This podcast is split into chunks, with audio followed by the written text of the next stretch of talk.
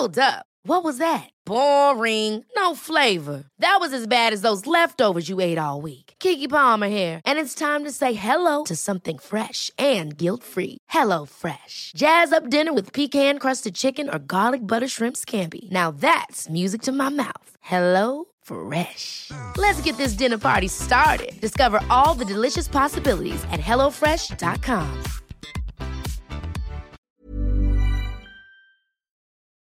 Sein Name wird zum Synonym für einen frauenmordenden Serientäter, eine moderne Variante von Ritter Blaubart.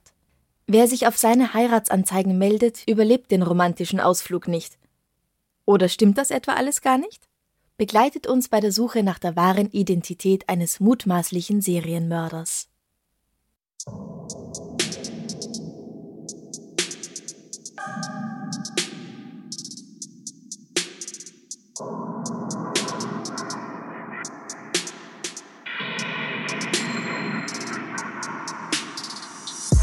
Servus.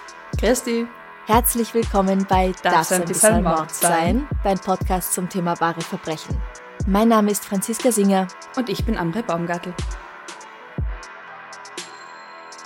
25. Februar 1922. Wir befinden uns vor dem Gefängnis Saint-Pierre in Versailles. Der Morgen dämmert, während Soldaten im Stahlhelm mit aufgepflanztem Bajonett und Gendarmen auf Pferden eine trotz der frühen Uhrzeit immer größer werdende Menschenmenge unter Kontrolle halten. Auf der Straße vor dem Tor des Gefängnisses steht die Guillotine. Vor dem Tor, also draußen. Ja, in Frankreich werden zu dieser Zeit alle Mörder in aller Öffentlichkeit hingerichtet. Zwei Stunden davor, also quasi mitten in der Nacht, haben zwei Pferde diesen schweren Apparat aus dem Hof nach draußen gezogen. Auch der Scharfrichter ist schon da, der ist allerdings noch im Gefängnis, wo er sich auf die bevorstehende Aufgabe vorbereitet. Und wer soll hingerichtet werden? Der Mann heißt Henri Désiré Landru. Er kommt am 12. April 1869 im Pariser Stadtviertel Belleville zur Welt. Seine Mutter Flore Henriquel ist Näherin und Wäscherin, sein Vater Julien Alexandre Sylvain Landru wird immer als Hüttenarbeiter bezeichnet, das hieße also, er arbeitet in einem Eisenwerk oder einem Stahlwerk, auf Französisch habe ich aber eine andere Information gefunden. Demnach ist der Vater Chauffeur für die Firma Aux Forges de Vulcain. Das ist ein 1807 gegründetes Werkzeugbau- und Vertriebsunternehmen. Und das ist doch ein sehr großer Unterschied. Ja, also ich meine, es hat alles irgendwas mit Werkzeug, also entweder Bergwerk drinnen oder so zu tun. Ja. Aber es ist halt doch ein Unterschied, ob ich in der Mine arbeite oder ob ich Chauffeur bin.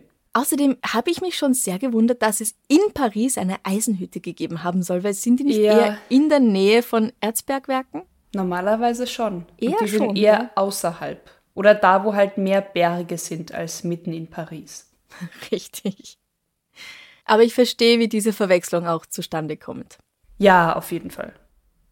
Henri hat eine ältere Schwester namens Florentine Marguerite. Sie ist 1854 geboren, das heißt, als Henri zur Welt kommt, ist sie schon 15 Jahre alt. Die Familie wohnt direkt neben der Kathedrale Notre-Dame in der Rue du Cloître Notre-Dame. Also wenn Sie ein Fenster zur Straße hin haben, dann haben Sie zwangsläufig einen Ausblick auf diese wunderschöne Kirche. Er ist ein guter Schüler, sehr begabt und eifrig im Lernen. Vor allem Mathematik und Zeichnen haben es ihm angetan. Neben der Schule verbringt er einige Zeit in der Kirche, denn er singt im Kirchenchor und ist auch Messdiener. Allerdings nicht in Notre Dame, sondern in der Kirche Saint-Louis-O'Neill. Das sind zu Fuß ungefähr zehn Minuten einmal über die Brücke drüber. Eine Zeit lang erfüllt er dort sogar die Rolle eines Subdiakons, sodass die Eltern schon glauben, er würde vermutlich in diese Richtung weitergehen. Nach seinem Schulabschluss macht er einige Fortbildungskurse, vor allem im Zeichnen und im technischen Zeichnen. Für ein ordentliches Architekturstudium reicht es leider nicht. Ich weiß nicht, ob die Familie sich das nicht leisten kann oder ob seine Leistungen nicht gut genug sind oder vielleicht ist die Uni einfach nichts für ihn, kann ja auch sein. Mit dem dort erworbenen Wissen findet Henri aber 1889 Arbeit in einem Architekturbüro. Am 7. Oktober 1893 heiratet Henri seine Cousine Marie-Charlotte Remy. Oder auch nicht, denn viel wahrscheinlicher heißt sie Marie-Catherine und ist wahrscheinlich auch gar nicht seine Cousine. Ja, das mit den Quellen und so, gell? Ja, und eventuell arbeitet er gar nicht bei einem Architekten, sondern erfindet das nur, um Marie herumzukriegen. Aha, also wir wissen, Fakt ist, Henri und Marie? Wir bleiben bei Marie-Catherine. Okay. Marie wird jedenfalls 1890 schon von ihm schwanger und bringt im Juni 1891 ihre erste Tochter Marie-Henriette zur Welt. Da ist Henri gerade beim Militär, zu dieser Zeit ist nämlich ein dreijähriger Militärdienst verpflichtend. Er wird im Norden stationiert, in Saint-Quentin, hier wird er bis zum Feldwebel befördert.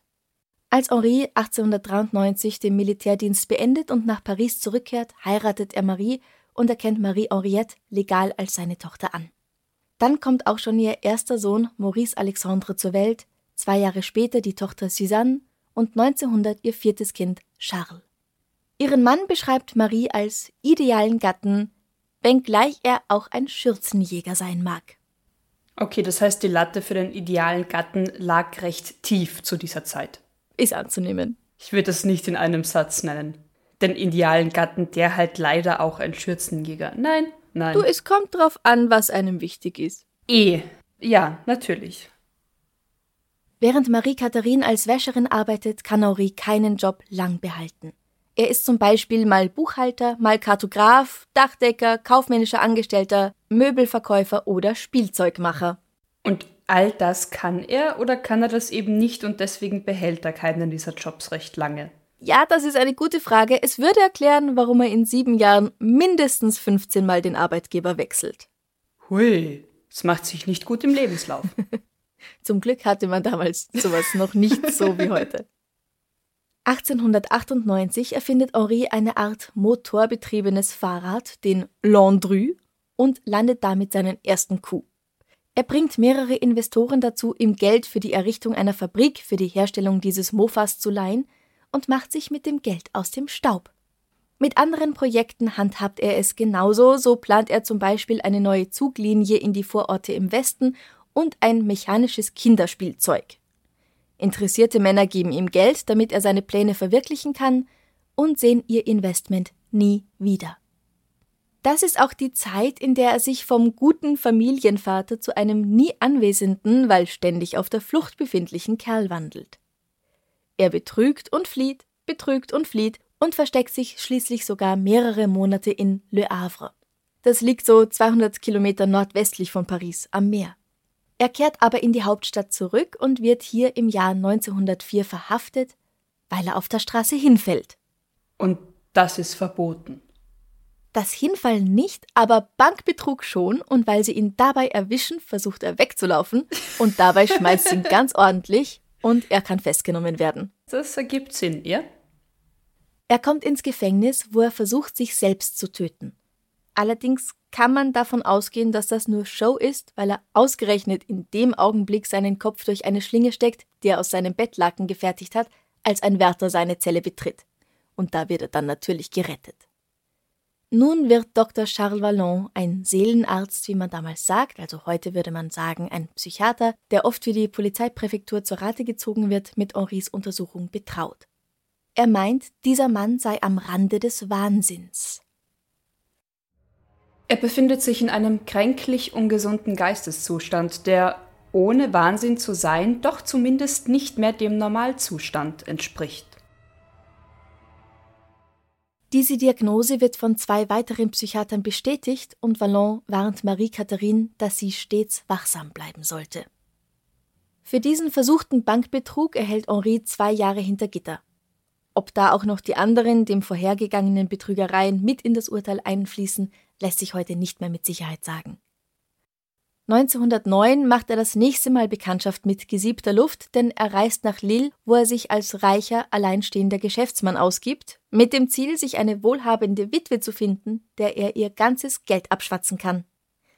So eine findet er auch, ihr Name ist Jeanne Isoré. Ihr erzählt er, dass er aus Amiens stammt und macht ihr nicht nur schöne Augen, sondern schon sehr bald einen Heiratsantrag. Jeanne nimmt an. Das geht zu jener Zeit alles ein bisschen flotter als heutzutage meistens. In einem Brief schreibt Henri Meine liebe Jeanne, ich hoffe, dass deine gute Mutter lang genug lebt, um versichert zu sein, dass sie ihre Tochter einem guten Herzen anvertraut hat, das ihres eigenen würdig ist. Wer würde dann nicht schwach werden? Im Jahr 1909. Ah, ja, Und so händigt Jeanne ihm in etwa 10.000 Francs aus, wie in einem gefälschten vorehelichen Vertrag geschrieben. Aber als er mit ihren Sparbriefen zur Bank geht, um die gegen Bares einzutauschen, wird er erwischt und zu fast drei Jahren Haft verurteilt. Naja, und es gibt ja auch noch seine echte angetraute Frau und seine Kinder. Mhm.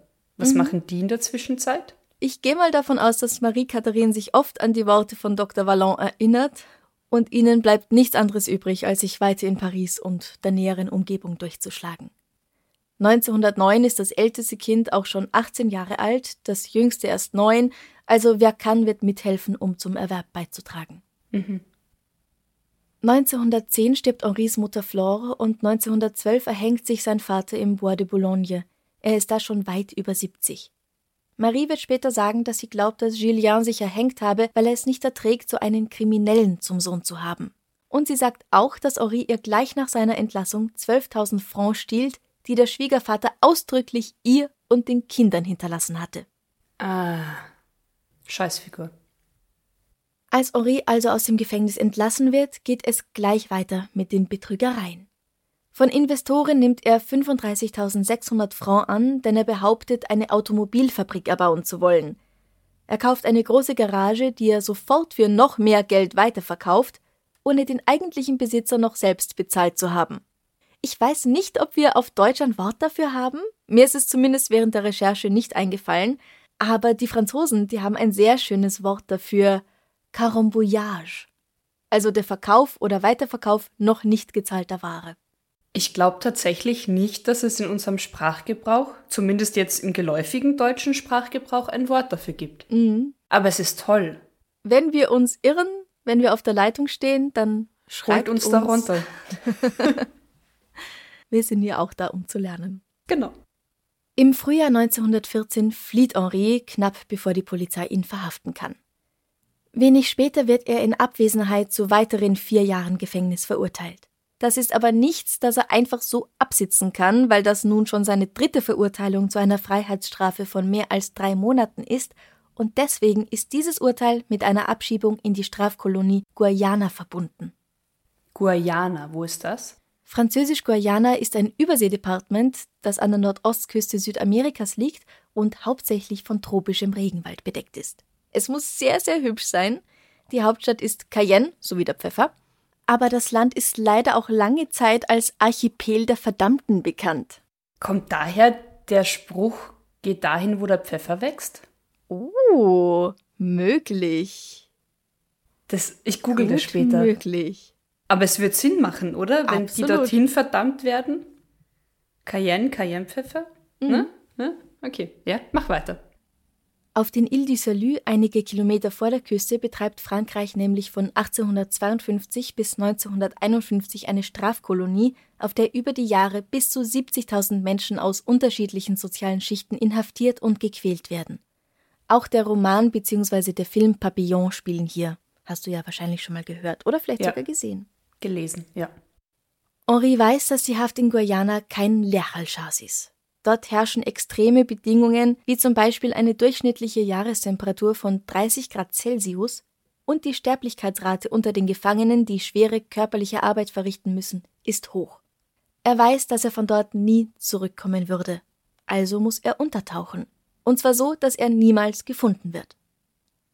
Um Einkommen zu erzielen, schmiedet er einen neuen Plan, der ihn schließlich aufs Schafott führen wird.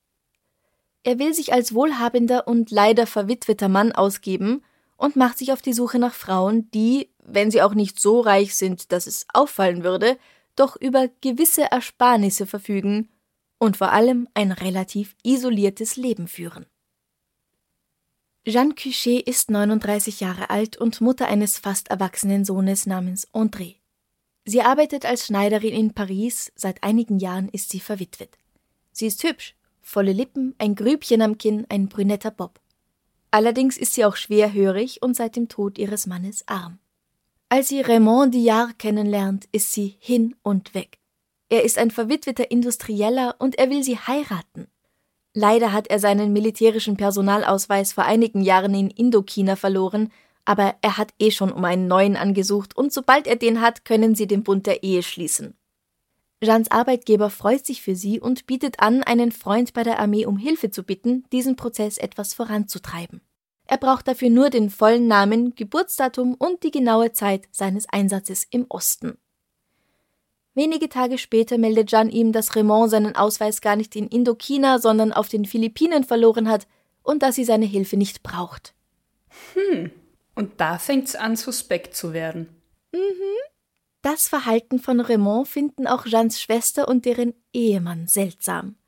Der elegant gekleidete Mann spricht wie jemand aus der Unterschicht und macht einen Handstand, um seine körperliche Kraft zu beweisen. Okay, das finde ich sympathisch. Ja, aber sowas macht ein Gentleman nicht. Ein Gentleman macht das nicht, aber ich, ich finde es sehr imposant. aber ein Gentleman zu dieser Zeit, das ist schon äußerst auffällig. Ja.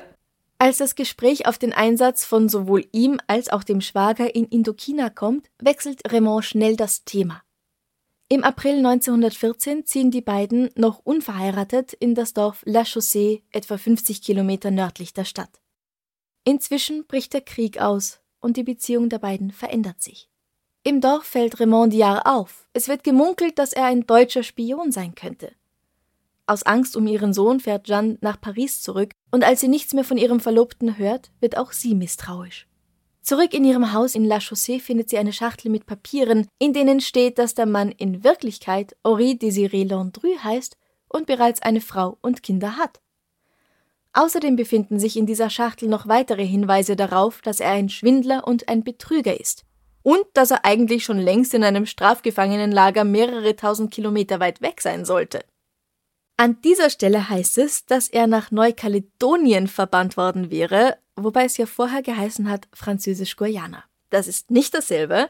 Neukaledonien liegt nordöstlich von Australien, also schon ziemlich weit auseinander. Mhm. Aber auch hierhin haben die Franzosen ihre Gefangenen versetzt und auch hier ist es für sie kein bisschen angenehmer. Es ist also durchaus beides möglich, auch wenn es einmal dies und einmal jenes heißt.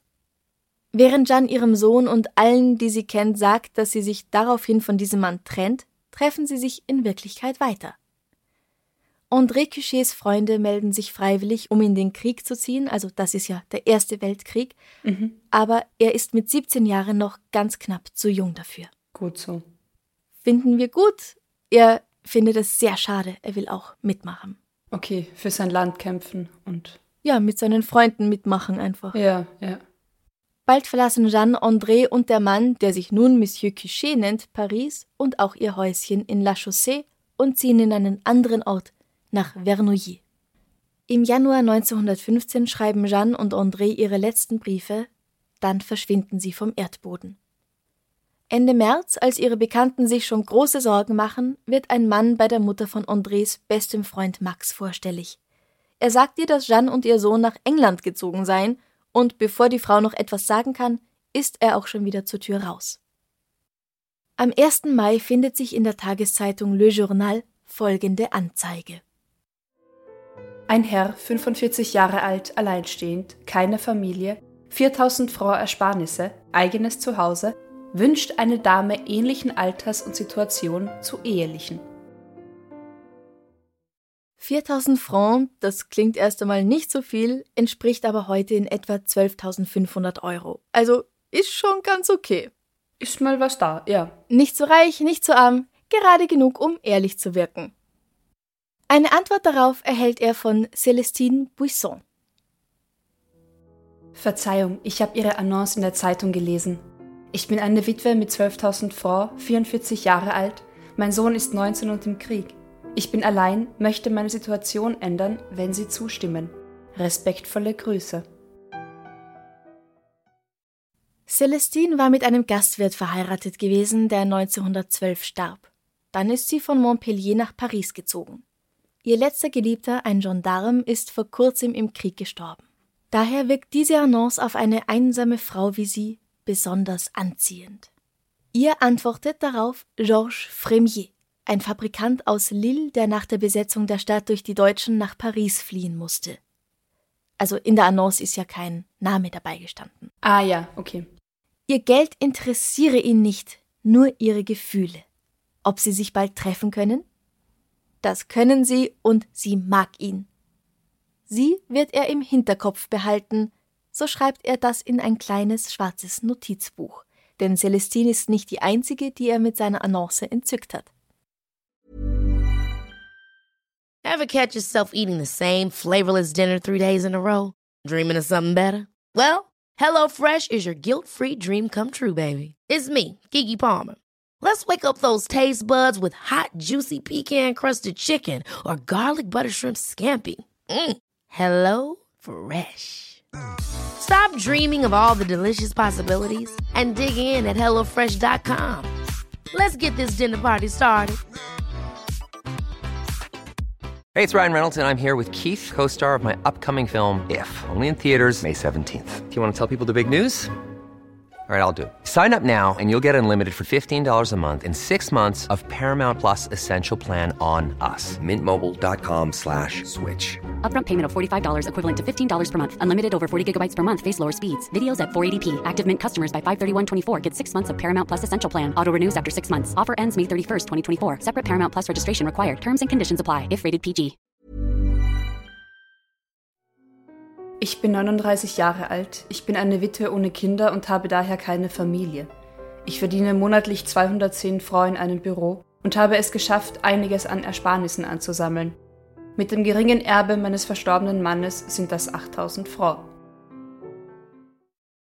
Das schreibt Anna Collon, in Wirklichkeit 44 Jahre alt.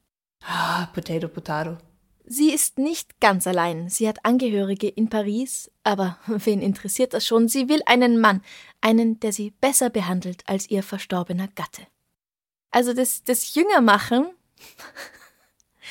das erinnert mich übrigens an meinen Ex, den ich hier im Podcast nur Bernhard nennen werde, Ja. auch wenn er in Wirklichkeit anders heißt, der sich auf Tinder fünf Jahre jünger macht und Fotos reingestellt hat, die mindestens zehn Jahre alt sind. Oh. Scheißfigur. Ja, ich wollte gerade Ja. ich wollte gerade sagen, das ist keine das ist keine neue Erfindung mit Dating Apps, dass man sich jünger und attraktiver gestaltet, als man eigentlich ist. Ja, genau. Monsieur Fremier findet Gefallen an Anna. Auch sie kommt in sein Notizbuch, um sie sich für später zu merken. Am 19. Mai trifft er außerdem Mademoiselle Lydie, Madame Hurtaud, Mademoiselle Le Couturier, Madame Leclerc, Madame Dupuis, Madame oder Mademoiselle Veilly und Madame oder Mademoiselle Labrouve. Alle am 19. Mai, alle an einem Am Tag. 19. Mai. Gott, das muss anstrengend sein. Also all diese, also alle ersten Dates an einem einzigen Tag, ich bin geredet Ja. nach einem, auch wenn es schön war, geschweige denn, wenn es schlecht war. Und nein, nicht zweideutig verstehen, aber es ist doch anstrengend, sich mit neuen Menschen zu treffen, oder? Ja, ja, und zum Teil wirklich in sehr kurzen Abständen. Ja, eben. Und er trifft zwei, drei, vier, neun oder zehn Frauen an einem Tag. Nope. Nicht, nein, nichts für mich. Nach den Treffen notiert er sich, was er von ihnen hält. Vulgär mit greller Stimme. Unerträglich oder hat Geld. Wie du dir bestimmt schon gedacht hast, dieser Mann ist Henri Landru. Er verwendet nicht nur die Namen Diard oder Fremier, sondern auch Dupont, Guillet, Barcieux, Tarampion und über 80 weitere Pseudonyme für seine Damenbekanntschaften. 80. Ganz gescheit, weil wenn sie miteinander sprechen, kommen Ja, sie nicht drauf, dass es Das die gleiche stimmt. ist. Ja. Wie in Dida von den Fantastischen Vier. Das kam später. Seine Familie hat er aus Paris hinausgeschafft, da die Situation im Krieg dort gefährlicher erscheint als auf dem Dorf. Von Zeit zu Zeit besucht er sie hier, aber alle seine Opfer findet Henri in der Hauptstadt. Unter den, unter Anführungszeichen, annehmbaren Frauen, die er durch seine Anzeige vom 1. Mai 1915 findet, ist auch Thérèse Labordelin, 46 Jahre alt. Brasilien, schreibt er in sein Notizbuch, dabei stammt sie aus Argentinien. Sie ist Witwe, ihr einziger Sohn Vincent ist mit seiner Frau wegen Thereses unmöglichem Verhalten nach Nancy gezogen. Wieso, was tut sie? Sie kommandiert ihre Schwiegertochter herum und weigert sich, Arbeit zu suchen, erwartet aber von ihrem Sohn, für sie die Miete zu bezahlen, auch noch nachdem er ausgezogen ist. Oh, wow. Über die Kontaktanzeige stößt sie auf Georges Fremier, den sie bald in seinem Haus in Vernouillet besucht. Das ist der letzte Ort, an dem Henri mit Jeanne Cuchet vor ihrem Verschwinden zusammengelebt hatte. Bald sind Therese und Georges verlobt und sie hat nicht den geringsten Schimmer, dass sie nicht die einzige Frau in seinem Leben ist. Und oder dass er nicht einmal Georges heißt. Genau. Auch Marie-Angélique Guillain, 52 Jahre alt, hat keine Familie, die sie von ihrem Glück, einen Mann zu finden, abhalten würde. Sie hat zwar eine Tochter und einen Sohn, aber der Kontakt zu beiden ist in den 1890ern abgebrochen, als sie sie verlassen hat, um die Geliebte eines Zivilingenieurs zu werden. Leider kommt sowas damals ziemlich häufig vor, dass Frauen ihre Kinder, die sie schon von anderen Männern haben, weggeben, irgendwo aussetzen, weil ihr Neuer kein Kind haben möchte, das von einem anderen stammt. Ja. Er hinterlässt ihr bei seinem Tod im Jahr 1913 das stattliche Sümmchen von 22.000 Francs, also in etwa 68.000 Euro heute. Wow. Sie ist klein und dick, ohne erwähnenswerte Bildung und nicht besonders liebenswert. Was für sie spricht, ist einerseits ihr Vermögen und andererseits ihre Leichtgläubigkeit. Keine gute Kombi. Henri stellt sich ihr als Georges Petit vor, ein Unternehmer aus Lille, der früher als Spion in Deutschland gearbeitet hat und nun ganz nebenbei auch noch der neue Generalkonsul Frankreichs in Australien wird. Nein, spätestens wenn das Wort Generalkonsul oder Prinz im Exil fällt, lauft. Als solcher braucht er eine elegante Dame an seiner Seite. Ob sie vielleicht Lust habe, ihn dorthin zu begleiten? Marie-Angélique ist nicht elegant, absolut nicht, aber das weiß sie nicht. Na, Geschmäcker sind verschieden. Und sie lässt sich nicht zweimal bitten. Sie besorgt die für eine Hochzeit erforderlichen Dokumente und bestellt ein Brautkleid. Währenddessen schreibt Therese an einen Freund, dass sie einen Herrn heiraten würde. Am 28. Juni kommt sie in Vernouillet an. Niemand hört danach noch einmal von ihr. Zwei Wochen später besucht Marie-Angélique Henris Haus in Vernouillet. Hier blickt sie, wie die neugierigen Frauen im Märchen von Ritter Blaubart, durch das Schlüsselloch eines Zimmers, zu dem ihr der Zutritt verboten wurde. Sie sieht in diesem Zimmer Frauenkleidung und Schuhe. Henri oder Georges, als den sie ihn kennt, macht eine Riesenszene und erklärt dann mit leidendem Ton, dass das die Kleidung seiner verstorbenen Mutter sei. Am 31. Juli bricht sie ihre Zelte in Paris ab, um mit Georges nach Australien zu gehen. Dann verschwindet sie. Aber fragen die Angehörigen nie nach, also in dem Fall halt dann die Kinder, was mit ihren Müttern passiert? Das tun sie. Also sie versuchen es zumindest, aber da Therese und ihr Sohn zerstritten sind, denkt er, dass sie einfach nichts mehr mit ihm zu tun haben möchte und lässt es irgendwann bleiben. Hm. Marie-Angeliques Tochter bekommt noch den Abschiedsbrief, dass sie nach Australien geht, und als sie dann nichts mehr hört, geht sie davon aus, dass ihr Schiff vermutlich von den Deutschen bombardiert wurde. Wow. Die nächste, die sich Henri als Ziel aussucht, ist Berthe Eon. Die 55-jährige Putzfrau hat in ihrem Leben schon viele Schicksalsschläge erlitten. Sowohl ihr Ehemann als auch ihr Liebhaber und ihre Kinder sind alle verstorben. Sie hat nur noch ihren Hund, Nenette. Auch sie antwortet auf eine Kontaktanzeige und gibt vor, 39 Jahre alt zu sein. Das ist so diese Schmerzgrenze, oder? Habe ich das Gefühl. Die Dame davor hat sich auch als 39 ausgegeben. Mhm. Das ist so erwachsen genug, aber jung genug. Ja, so wie bei der Nanny, die immer sagt, dass sie 29 ist. Richtig, genau. Mhm. Aber Bert ist schon 55, also das fällt schon auf. Der Mann, dem sie die Tür öffnet, ist über diese offensichtliche Lüge nicht erfreut, aber andererseits, er lügt ja auch. Denn er heißt nicht Georges Petit und er ist kein Unternehmer aus Tunesien, der sie heiraten und in den Süden entführen möchte.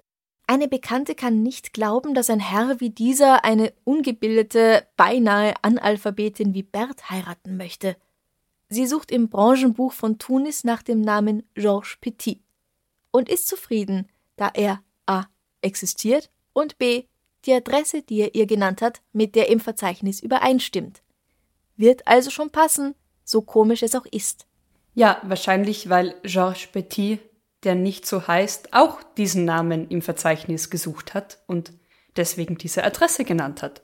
Ja, vermutlich hat er da doch ein bisschen Zeit in Planung investiert. Und in Recherche, ja. Doch in der Zwischenzeit muss er erstmal das Haus in Vernouillet loswerden, die Nachbarn werden argwöhnisch und das kann er sich nicht leisten.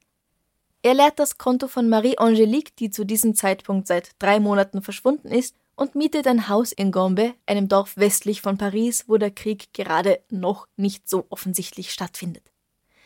Es ist heruntergekommen und schimmlig, aber auch weit weg von den anderen Häusern. Hierhin bringt er Bert, die ab diesem Zeitpunkt kein Geld mehr an ihren Hundesitter schickt. Aber all ihre Bekannten gehen davon aus, dass sie bereits in Afrika glücklich ist. Also sie verschwindet auch irgendwie wie vom Erdboden verschluckt. Und ich gehe mal davon aus, dass Henri irgendwas mit dem Verschwinden zu tun hat. Aber was macht er mit all den Frauen? Ich habe jetzt erst eine Handvoll heiratswilliger Damen erwähnt, aber eine Henri, große Handvoll. Aber Henri nimmt angeblich mit 283 Frauen Kontakt auf über seine Anzeigen. Wow, ist das viel.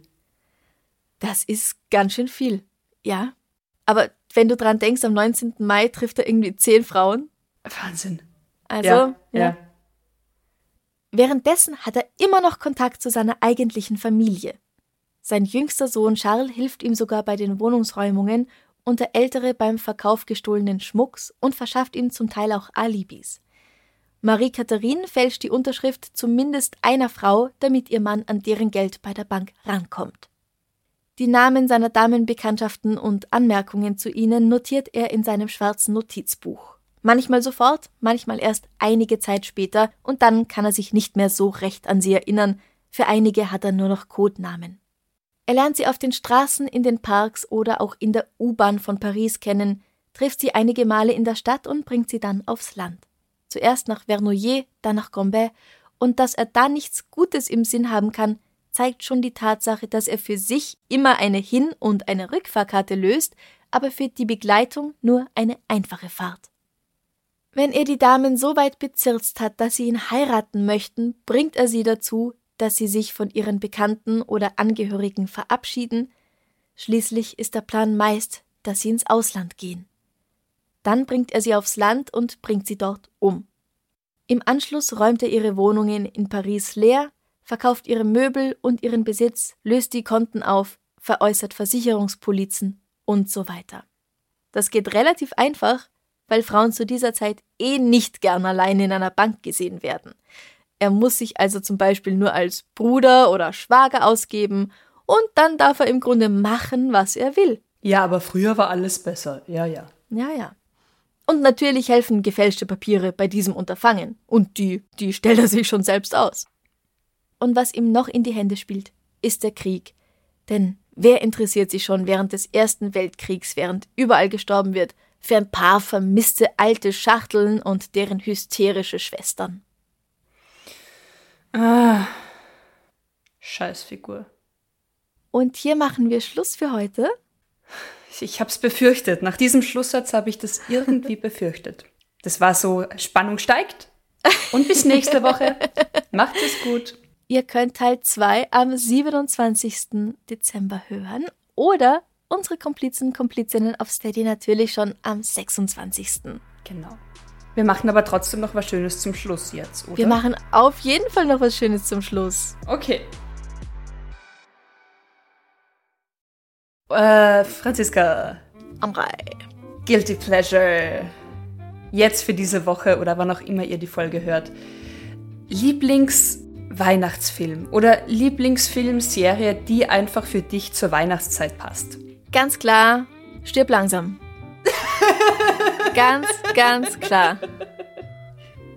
Ich mag dich, Franziska. ich hätte auch so gern, ich habe das mal gesehen, ich hätte so gern so eine Christbaumkugel, wo Bruce Willis drin ist, wie er so durch den Schacht kriecht. Das hätte ich gern als Christbaumschmuck. Ah, das wäre so toll. Falls ihr sowas basteln könnt, unsere Büroadresse steht auf der Homepage. Im Impressum drin. Und seid bitte schnell, weil wo wir das aufnehmen, in einer Woche ist Weihnachten. Also. Ich hänge mir das auch im August irgendwo auf dem Balkon oder so. Ich freue mich. Ja, ja. auf jeden Fall gehört auch noch dazu Die Geister, die ich rief mit Bill Murray. Mhm. Ganz großartiger Film. Mhm. Kevin allein zu Hause, liebe ich. Ah, ja, ja. Klassiker. Aber ich habe auch so einen ganz, ganz tollen Animationsfilm gesehen letztes Jahr. Ich glaube, der hieß einfach nur Klaus, aber ich bin mir jetzt nicht ganz sicher. Mhm. Ich schaue schnell nach. Schau nach. Ja, der heißt Klaus, ja. Also den Klaus kann ich wirklich empfehlen, gerade auch für Kinder. Aber auch ohne Kinder, ganz ehrlich. Das innere Kind in einem braucht. Ja. Ja. Und was sind deine Empfehlungen? Notting Hill, auch wenn es nicht wirklich irgendwie was Weihnachtliches Aber der ist, Ist- auch voll süß, ja. Oder es ist so ein Wohlfühlfilm irgendwie. Ja. Ähm, Und da fällt mir tatsächlich Liebe ein, den finde ich auch ganz, ganz toll. Ja, und das ist warum auch immer echt so ein Klassiker, den man sich wirklich jedes Jahr wieder anschauen kann, Ja. oder? Ja, aber die Briten, die haben schon wirklich ganz tolle Filme rausgebracht. Ja, ja. Ähm, was, ich, was ich super finde, das ist eine Serie, die kam, glaube ich, vor zwei Jahren oder letztes Jahr auf Netflix raus. Weihnachten zu Hause. Hast du die gesehen? Ah, das ist das aus Norwegen. Aus Norwegen, genau. Ja, oh, das Super war gut so gemacht. toll. Super gut, also So, große so, so Empfehlung. Super, super, super gut. Und für alle, die jetzt nicht so sehr in Weihnachtsstimmung sind, habe ich noch ein deutsches Road-Movie, auch recht aktuell, 25 km/h.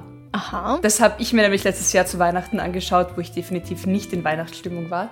Und das ist trotzdem so ein sehr sympathischer Feel-Good-Film irgendwie so. Mit Bjarne Mädel und Lars Eidlinger. Eidinger, wie heißt der?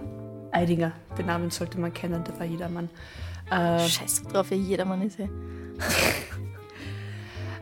aber genau, also ich, ich äh, Filmtipps für, von, von mir zu, zu Weihnachten, alles, was irgendwie sich gut anfühlt. Und das sind so meine, genau. Ich freue mich schon wahnsinnig auf all eure Kommentare und Antworten auf diese Frage. Und ausnahmsweise, Achtung, stellen wir diese Frage schon am Mittwoch, den 22., also quasi übermorgen, wenn ihr die Folge aktuell am Montag hört. Egal wann. Wir stellen die Frage am 22. auf Facebook und Instagram, um euch und uns noch genügend Zeit zu geben, uns mit perfekter Weihnachtsfilmlektüre einzudecken Ja, damit wir alle was zu tun haben, wenn wir uns ablenken wollen oder einfach mal faul sein wollen, was wir alle sehr verdient haben. ganz genau. Und nicht vergessen, bis 6.01.2022 gibt's minus 15% auf die Jahresmitgliedschaften Spießgeselle, Unterboss und Bossbabe auf steadyhq.com slash darf's ein bisschen Mord sein. Schaut auf Instagram, schaut auf die Homepage oder auch heute in die Shownotes, da gibt's auf jeden Fall auch den Link dazu. Könnt ihr auch verschenken, kleiner Hinweis. Ihr könnt euch auch selbst beschenken. Ganz genau. Vielen herzlichen Dank. Bussi. Bussi, Baba. Baba.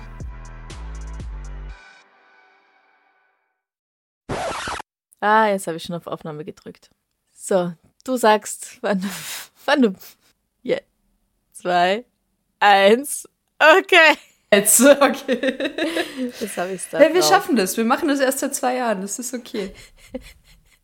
Man kann nicht alles auf Anhieb können. Richtig. Gut Ding braucht Weile. Voll, voll. 100 Folgen später. Hey, wir sind bald bei 100. Ich bin dessen gewahr. Okay. Ich habe sogar schon reingeschrieben in meinen Kalender, wann die hundertste ist. 2022 auf jeden Fall. Ja, das Ja? ist richtig. Oh Gott, es ist 2022 in 10 Tagen. Ready when you are. Wie sagt man das auf Französisch? Keine Ahnung. Äh, rien. Rien ne va plus. Das ist zu früh. Keine Ahnung, ich hatte nie. Dupuis. Madame Dupuis. Dupuis. Dupuis. Dupuis, oder? Ihr antwortet Georges Fremier, ein Fabrikant aus Lille, der nach der Besetzung der Stadt durch die Deutschen nach Paris. Nein, das vollkommen falsch. Viel zu weit oben. Das macht keinen Sinn. Äh, genau. Okay, also die verschwindet auch wie vom Erdboden. Das war kein deutscher Satz. Und ich freue mich wahnsinnig auf eure Kommentare, wenn wir diese Frage am Freitag, also am 24. Am 24.12. Nein, weißt du was? Wir tun sie am 23. diesmal. Ja, das finde ich gut. Ja, okay. Ja. Wir posten diese Frage diesmal schon am Donnerstag, am 23.12., damit ihr uns und euch gegenseitig noch Mittwoch. ganz viel. Ah ja, weil dann ist Extrablatt. Ja. Ja, ja. Ja. 22. oder? Ja, sorry. Ja, okay, genau. gut. Ja. Nochmal, okay. Und ich. und ich bin zum vierten Mal spontan, okay. Hold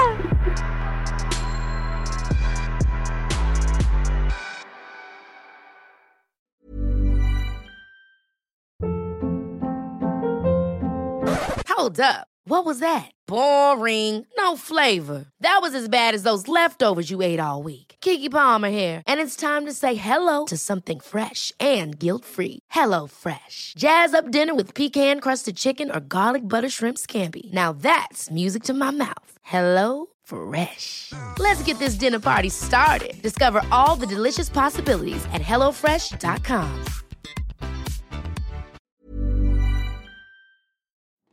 Liebe findet den unterschiedlichsten Ausdruck quer durch die Geschichte. Doch ist es wirklich immer Liebe? Lasst uns über Sex sprechen, von skandalösen Stories aus der Antike über die Geschichte von Fetischen bis hin zu den unanständigen Geheimnissen berühmter Personen. Bei Liebesgeschichte gehen wir der Entwicklung der menschlichen Sexualität auf den Grund. Unterhaltsam, lehrreich und im besten Sinne des Wortes tabulos stellt Franziska Singer, das bin ich, jede Woche die Frage, wer, wann, mit wem und wie. Wer Liebesgeschichte überall, wo es Podcasts gibt.